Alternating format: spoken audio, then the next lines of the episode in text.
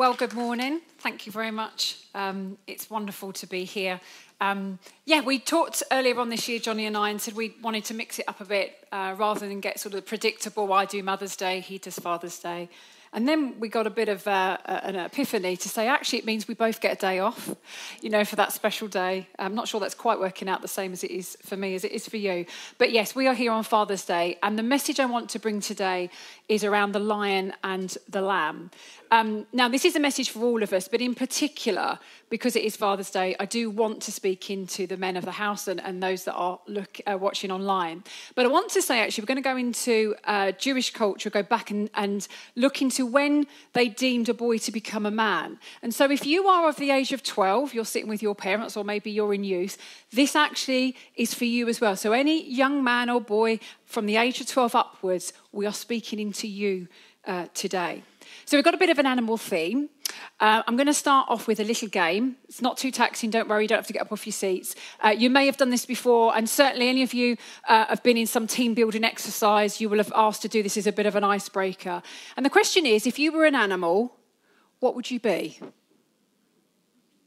If you were an animal, what would you be? Now, often, and, um, I've done this with training courses, these are kind of the traditional ones that people come out with. Um, you know, lots of people cite dolphins because they love to be able to, you know, swim in the ocean. And dolphins have got, they just look like they're smiling and happy all the time.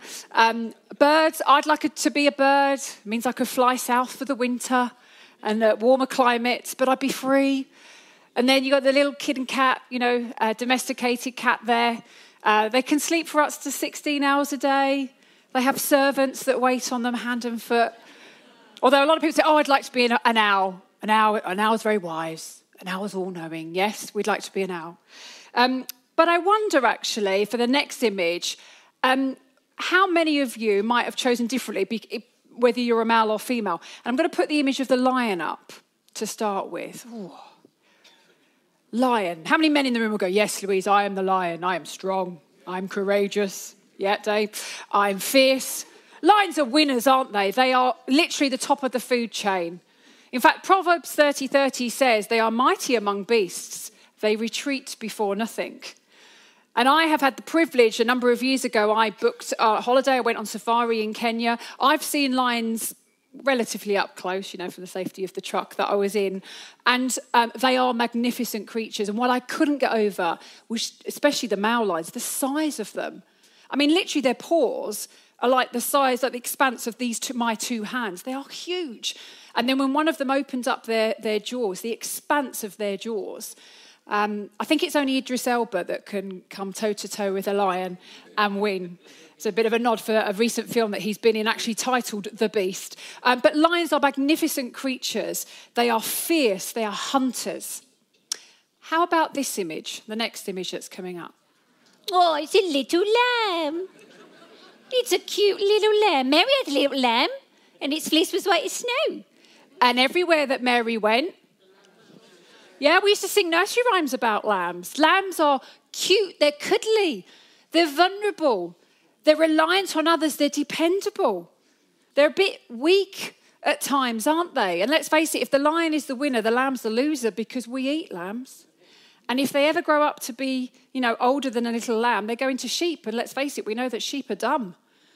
So I'm not sure how many of you would go, Yeah, I'm a lamb, Louise. How many men in the house? Yeah, I'm going to be a lamb. That's me. I identify with a lamb. But in reality, as people of God, we should want to be both. We should actually identify with both. Because Jesus, as we know, has referred to as both the lion and the lamb. But in the biblical context, the lion is actually symbolizes the authority, the strength, the sovereignty and power and courage of Christ. And so the lion is the power of Christ as our eternal king. But then the lamb, in the biblical context, is actually the willingness of Jesus to submit into God's will, to lay down his life and become the ultimate sacrifice. So the lamb, therefore, we find the grace of Jesus as our eternal Saviour. So Jesus is both the lion and the lamb. He has dual roles, he has dual attributes and virtues. He is all powerful, so he's the reigning, isn't he? King of kings. He is on the throne. That he is, there is a throne and it is not empty. The grave is empty, but the throne is not. And he is all merciful. He is the sacrificial lamb that was slain for the sins of the world. And I want to explore this paradox because, in essence, we could say, well, Jesus, that's a bit of a, you're a walking contradiction. How can you be both? And particularly for men, men knowing, or oh, how can I be a true man of God? What's the biblical example? How can I take this example and guide my life and understand how, actually how God intended me to live out?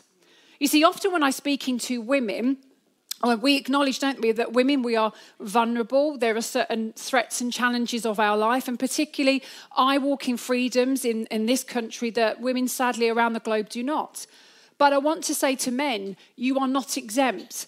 There are threats and there are challenges, and you are, I believe, under attack yourselves particularly in this country, I was staggered in, in my job. I work in HR, um, and particularly I, I work um, around sort of well-being and inclusion. Do you know the Office of National Statistics released this staggering and, and quite troubling um, stats? It said in England, do you know what the biggest killer and cause of death in our men under the age of 50? It's not road traffic accidents. It's not substance or, you know, like drug or alcohol abuse. It's not even knife crime. It's suicide. And you know what? Three quarters of all the recorded deaths from suicide are men. And in particular, I think this is really pertinent for our demographic. Do you know the biggest ethnic group that are likely to commit suicide in our men is white men, followed by mixed ethnic groups? And when I read that, I don't know about you, not only does it trouble me, but I get a real sense there's hopelessness and despair our men are being, must be being battered and bruised by life. Our men are hurting and they are in pain. And the fact that they think this is the only option, more than ever, men need God, men need Jesus. And the reality is, often in churches, women make up a majority of a congregation. But now more than ever, I think men need to turn to God, to understand, to define actually, first and foremost, who they are, and ultimately to save them. The lion and the lamb actually shows all of us that we are incomplete, we are out of balance if we don't emulate both of those attributes. You see, too often in the world, with men, we've seen too much of the lion. You know, too much of that power taken to the extreme. So we've seen abuse of power, we've seen aggression, intimidation, violence, controlling, overbearing, lots of more of the disciplinarian, if you like. And particularly with fathers, you often, women, we get labeled, don't we, with the, the caregivers, we're maternal, men are the providers, they're the, the disciplinarians. But often, if it's taken too far, children fear their fathers. When I was writing this message, I uh, came across um, a soundbite, and it was a, a, billionaire. I think he was an American billionaire, not a famous uh, person. He was in his late 70s. He was being interviewed, and he was asked, you know, what do you deem by success? And you know, it's one of those that you kind of lean in because you, you want to know, thinking, well, how would he define what success looks like? He's a billionaire, you know, latter part of his life. And this is what he responded with, and I thought it was really pertinent for today's message. His response, first and foremost, was as a father, so nothing about his business and his achievements. He went, as a father, that my adult children would want to spend time with me. I mean, that was quite profound, actually. And if I think about what the Bible talks to us as children, we are taught that we must obey and honour our parents. But you know what? The obeying part as children really is only when we're minors. You basically, when you're children and you're living under your parents' roof and you are minors, you're not an adult yet, you kind of have to be, you have to do what your parents tell you to do. And so, you know, if they ask you or tell you, no, we're having family time now, no, we're going to be doing this, we're going to be doing that, this is what we do as a family, you don't have much choice. But you see, as you get older, particularly when you leave the family home, you become a fully fledged adult, maybe you go on to have your own children, you don't have to do what your father, your mother says anymore. But wouldn't it be great that out of honor, out of respect, the fact that you actually like the people that your parents are, you would want to spend time with them. You would make choices that would bring honor to that family. And so I thought that was really interesting that sometimes the reach is too far, there's too much power and discipline. And, and some people, even as adults, can fear their fathers can still be controlled, can still have that obeying mentality of their fathers. But think about then if you couple the too much lion with not enough lamb. There's no willingness then to sacrifice for others, laying down your own agenda, to putting others first. There's not enough gentleness with how you handle people. In fact, you could end up breaking people. You lack compassion, there's no humility, and you're definitely not obedient. But then sometimes, and often I do feel for men now, you are, well, okay, then, well, I'll go the other way. And you're almost dialing up the lamb too much. Sometimes you're having too much lamb, but, uh, and that's not your, your Sunday roast, by the way. It is, it is almost like then you become completely servile, too compliant. You rarely take initiative, and you're not then willing to step up to responsibility. We have men that don't want to become adults. They're almost like the Peter Pans who do not want to grow up. They're quite happy to stay reliant and dependent on others, even when they're fully grown men. Just to bring context, this is not, I'm not giving men a hard time. When I spoke on Mother's Day last year, I did talk about Rebecca being the controlling and manipulative mother, didn't I, with Jacob and Esau? So just to get a little bit of balance there. But you can see how actually we could be out of balance if we go too one way and not the other. And so, what I'm going to do is I'm going to unpack some of these attributes with the lamb and the lion. I'm going to start with the lamb first, and I'm hoping we can dispel some myths here. I'm hoping that maybe you weren't so drawn to the lamb, um, but after we go through this, you might start to see he might become more attractive to you. Uh, but hopefully, then the balance that the lion will bring. So, the lamb, well, let's start with the lamb because let's face it, Jesus first came to earth, didn't he? Has a lamb representing the perfect sacrifice, that symbol of sacrifice that was often used for atonement of sins. He represents innocence, but he is the ultimate sacrifice for all of our sins once and forevermore. So, what you can take for the lamb is this. And I'm going to rattle through a number of points. Only the lamb saves because of what he's done on the cross, nothing else. You can be as accomplished as you want. You can be self sufficient. You can build your life. You try and fill it with other things. You can look to other people and you can build security in earthly ways. But there must be something then that that's not enough because only the Lamb at the end will get to save. The Lamb is also gentle and humble in heart. Matthew's gospel, Jesus is really clear. What does he say to you? If you are weary, if you are burdened, what does he say? You come to me because I will give you rest. And this is the type of rest that no amount of hanging out with your mates, watching your favorite programs, playing your, you know, your favorite sport, the, the luxury holidays, no amount of that will give the same type of rest that Jesus gives.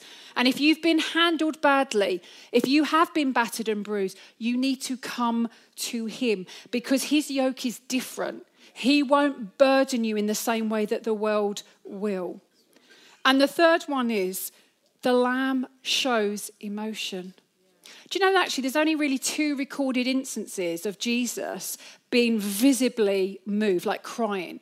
One, it's over Lazarus, his friend, and secondly, when he weeps over Jerusalem. You see, one's about a personal relationship, and one actually is about the love of his homeland, of his country.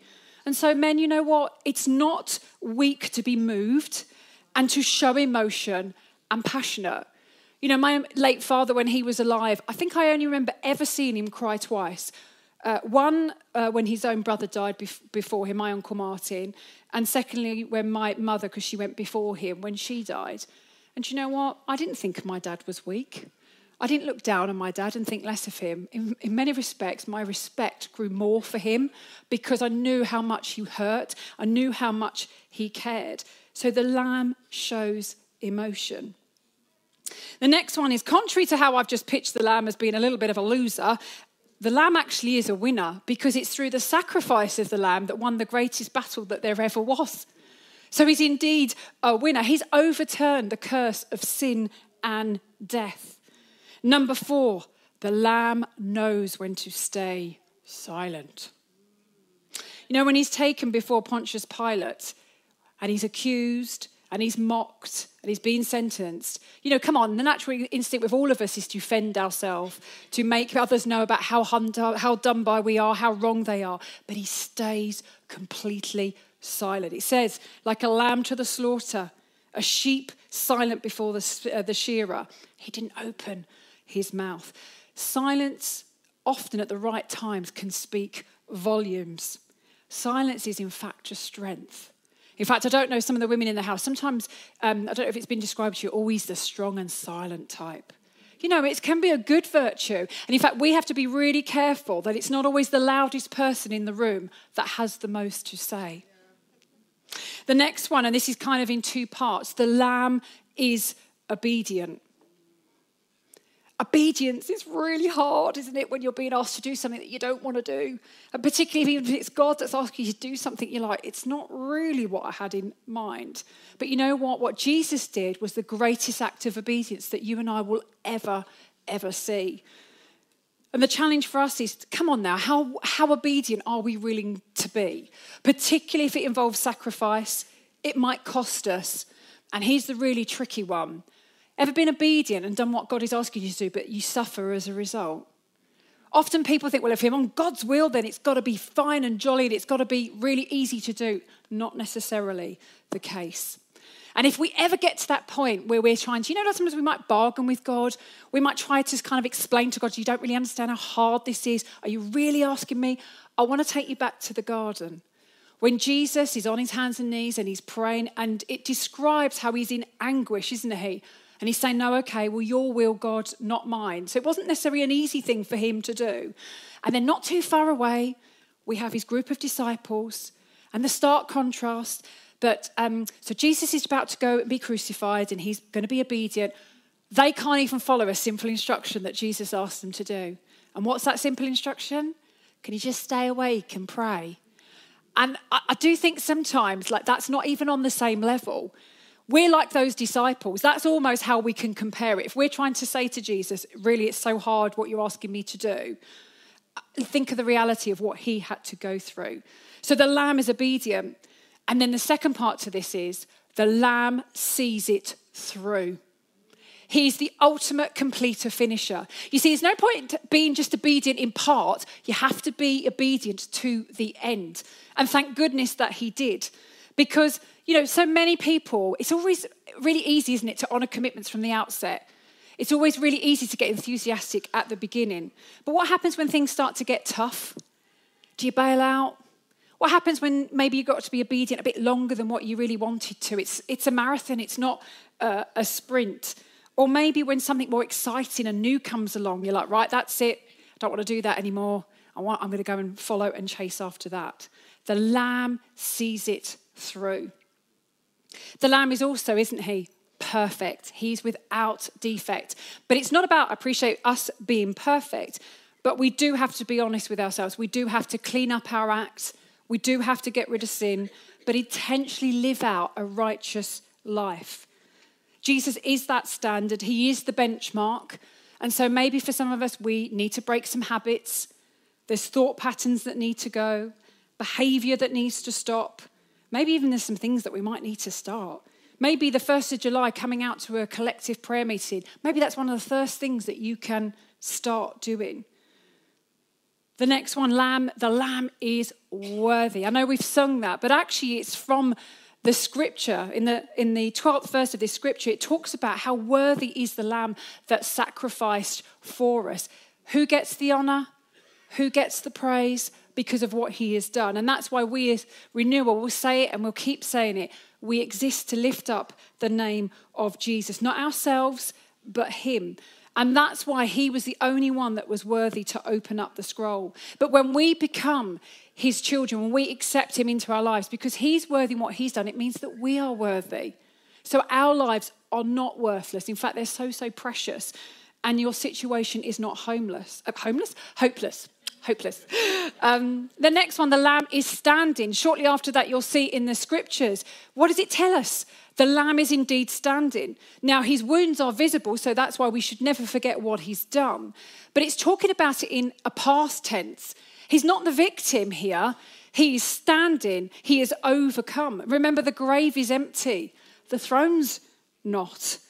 And then the final one here, the lamb actually gets to tell us when it's finished. He gets the final say. So he gets to tell you when it's time to go. He gets to have the final say about your life. He tells us when it's finished. And so if the lamb is the first part of the victory, if you like. The lion then is the last because we're told, aren't we, that he is to return as that triumphant lion, as the rightful ruler and conqueror. But here's the thing Christ the lion is only victorious because of what Christ the lamb has already done. So you can't have the triumphant conquering lion without the sacrificial lamb. So if you want to win in life, if you want success, if you're going, well, how can I really overcome some of the things in my life? You've got to get balance. You've got to unlock the first part. You've got to look to the sacrificial lamb. So, why the importance of a lion then? Well, actually, in the Old Testament, they very much were a symbol of rulership, of kings, and royal authority. And we know with royal authority, there comes, in back in those days, came an element of power. Lions were thought of destroyers, and very much still are today. But you think about Daniel was thrown, wasn't it, in a lion's uh, den, and people would hunt them to demonstrate how powerful they were. Jesus, we see in that Revelation scripture, is described as the lion, but from the tribe of Judah. Do you know the lion was actually the ancient symbol of the tribe of Judah? So this is a symbolic name given to Jesus. But Jesus' human lineage comes from the tribe of Judah and he's a descendant of King David. And if you were to go to Matthew's Gospel, the very first book, there's a huge paragraph there that talks through, I think it's about 42 generations from Abraham right through to Jesus. We know that Abraham is the father of the Jewish nation. He then goes on to have a son called Isaac. Isaac then has a, a son called Jacob. And Jacob has 12 sons, and they would go on to lead the 12 tribes of Israel. Now, on his deathbed, Jacob wants to bring all his sons forward and he wants to bless them and he wants to talk into their future. Now, the first three sons, and you can read about this in Genesis 49, they've been naughty, they've not behaved well, and so he speaks particular things over their life. But it's his fourth son, Judah, which by the way means praise, he brings forth. And because of his character and his behavior, um, he bestows a particular blessing on him.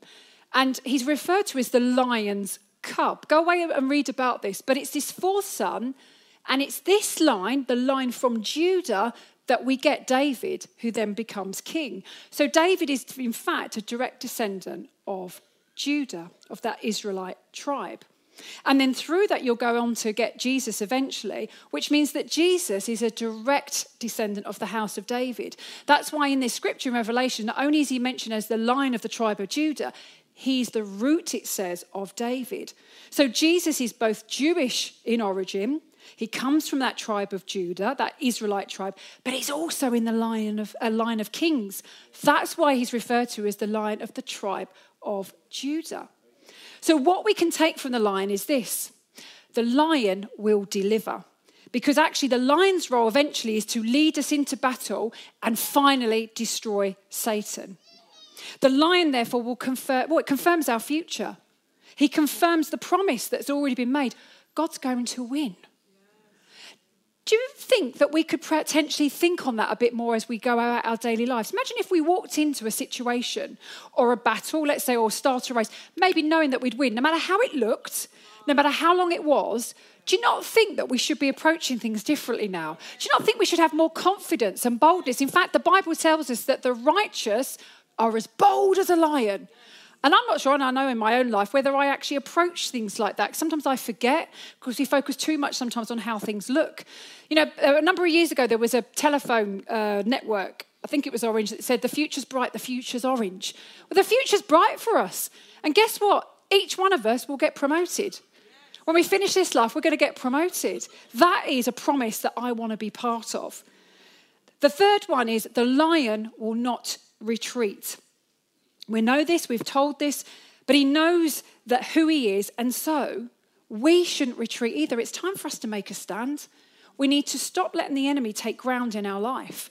And I wonder sometimes, and I know it's hard now, and we are bit by bit, it feels like, isn't it, where our rights are being taken away from us. We've allowed society, maybe the enemy, to defang us, to suppress that roar, for us to forget on who we truly are. And so, therefore, the lion will not retreat, but the lion knows what battle to fight. And he knows how to fight, knowing that he will win. You see, sadly, too often in society, men in particular, you're pulled into fighting for the wrong things in the wrong way. You need to remember David took a stone to a sword fight. We need to stop playing by the enemy's rules. The enemy's going to drag you in, he's going to set you up to fail, and he's going to try and destroy you and ruin you. You've got to stop playing by the enemy's rules. But you know what, men, it is okay to fight because you're actually called to do so. Paul tells Timothy there is a certain fight that we should be fighting for. It's called the good fight, and it's a good fight of faith. You might be thinking, well, why would I need to fight for my faith? Well, Paul's trying to eloquently tell Timothy listen, when you become a Christian, and this is pertinent for all of us today, there is a struggle and a battle going on. And if you say, well, Louise, I don't, I'm not really a fighter, tough, you're already in a battle. In fact, you were already in a battle before you even gave your heart to Jesus. There is going to be a battle and a struggle for you with the world, with yourselves. Often we're the ones that take ourselves out, and also with the enemy. There's going to be opposition. So you're going to need to get prepared, equipped. You're going to need to start to be in training. But you see, not like how the world would do it. In fact, Timothy, um, in Timothy, Paul says to him, Listen, you know, that physical training, often we refer to that you would need to get your strength, wouldn't you, build up your muscles? Mm, that's got some value, you know, that's fine. But it's the godliness that has value for all things, not just in this life, but in the life to come. It's a different type of fight. So you've got to prepare and equip yourselves and train yourselves differently. Now, absolutely, we mustn't neglect looking after ourselves. This is, you know, we're only in this one body. Um, and particularly for men, I know it's good not only for your physical health, mental health as well. But the Bible also tells us this this is wasting away, isn't it? It's a carcass. Uh, but hopefully, inside, it's the bit that should be renewed day by day. And so, really, it's the spiritual training that will pay far more dividends. I'm going to give you an example now, and I do apologise to the women in the room, um, but it's really hard when you are married to someone that loves football that you just, you know, you absorb some of the facts, you absorb things. But what I was really struck by recently, modern day uh, footballers, that in their training, um, they do obviously their ball skills, etc., and their weights and their cardio. But a number of the modern day footballers now are starting to introduce Pilates or yoga into their. Uh, and I'm not endorsing any of that, but Go with me on the, on the example. Because here's the thing what they recognize there is power for them building core strength, different types of muscles or sort of lean muscles that has on their performance. It enhances their performance. And not only that, the building of the flexibility and the suppleness helps them prevent injury. So I want to ask the men in the house today, no matter how you might look and how together you are and what you're building on the outside, if I was to open you up, what's inside? Is there a core inner still strength that you've been building up through your spiritual training? Paul also urges Timothy not only have we got to fight this good fight of faith, but you need to pursue it, follow it, chase after it. Not all the other things that people will tell you need to do that appear to be more exciting, that will only, let's face it, trap you, cause you to want different things that lead to ruin, destruction. And if any of you have been Christians for a number of years, come on, we've seen a number of people that have completely wandered from their faith. But it only leads to wreck and ruin, or the Bible describes it as grief. I've said to Ava, and we're, we're training, trying to train her up in the way to go, and I've said, listen, you make your own choices, but I tell you this now no one is better off without God. In the end, no one is better off without God. And so the lion is the powerful to the lamb's merciful. But think on this. Imagine if somebody has all the power, you know, the power to really destroy others, to take someone out, to overpower, to crush people, take advantage, but they choose not to do that. That's real power. That's where strength lies. Because you know what? What we take from the lion is the lion is someone that knows how to wield his power, but in the right way. And so it is actually a strength for somebody with all the power to destroy, not to use that power in that way, but to stand up and fight against evil, against injustice and wrongdoing, and to use that power to change things for the better, particularly for other people. Think about that male line. I know when I went and I was in Kenya around protecting their pride, guarding and protecting it against predators. Do that, emulate Jesus as you're doing so. That's the right fight, but also in the right way. And then the final one with the lion is you know what? The lion absolutely knows who he is. He walks in his God given authority. He is bold. He is fearless. He's not scared to roar. He is the lion of Judah and he is exercising his righteousness, his justice. And let's face it, he will and must punish sin and evil. And so we need to ask ourselves do we really know who we are? Do we know, know both of those attributes of Jesus? Because he shows us that to truly follow him, to understand him, to know who he is, and therefore who we are, we must embrace both of those attributes and the roles the first and the last. And so, men, you are called to have godly characters, to be strong, courageous, and fearless, to walk in that God given authority, to know who you really are. I mean, I'm talking the true identity of a man. Please don't be discouraged by what you're going through in the present or even indeed the future that is unknown. There's no need for you to be overwhelmed by this life, to think you are defeated, be troubled. As it says to John, weep no more, because guess what? There is someone far worthy who has come before, who has overcome, who has conquered on your behalf and made a way. But equally so, you are also called as men to be gentle, to be sensitive and compassionate, merciful, loving others, emotion. Be committed. Can you be a man that can be trusted at his word, to be faithful, willing to lay down your life? And then you will make the right choices and you will rightly choose to fight the good fight, this one of faith. Pursue it protect it. I mean, guard it at all costs because you know what? It is so, so precious. That's what will endure. And ultimately, that's what's going to save your life. Amen. Amen. Thank you. Mm. I'm going to ask if uh, the men of the house, if you wouldn't mind standing, if you're able to, and I'm going to include, if remember, if you're age 12 and upwards, this includes you. I'm going to ask your senior pastor to come and pray over you now. I really want us to um, just before you know that we're with you and to honour you. And women that are around them, if you could, if you're comfortable doing so, just stretch out your hand to a man that's that's near you. And uh, I'm going to ask Johnny to pray over you.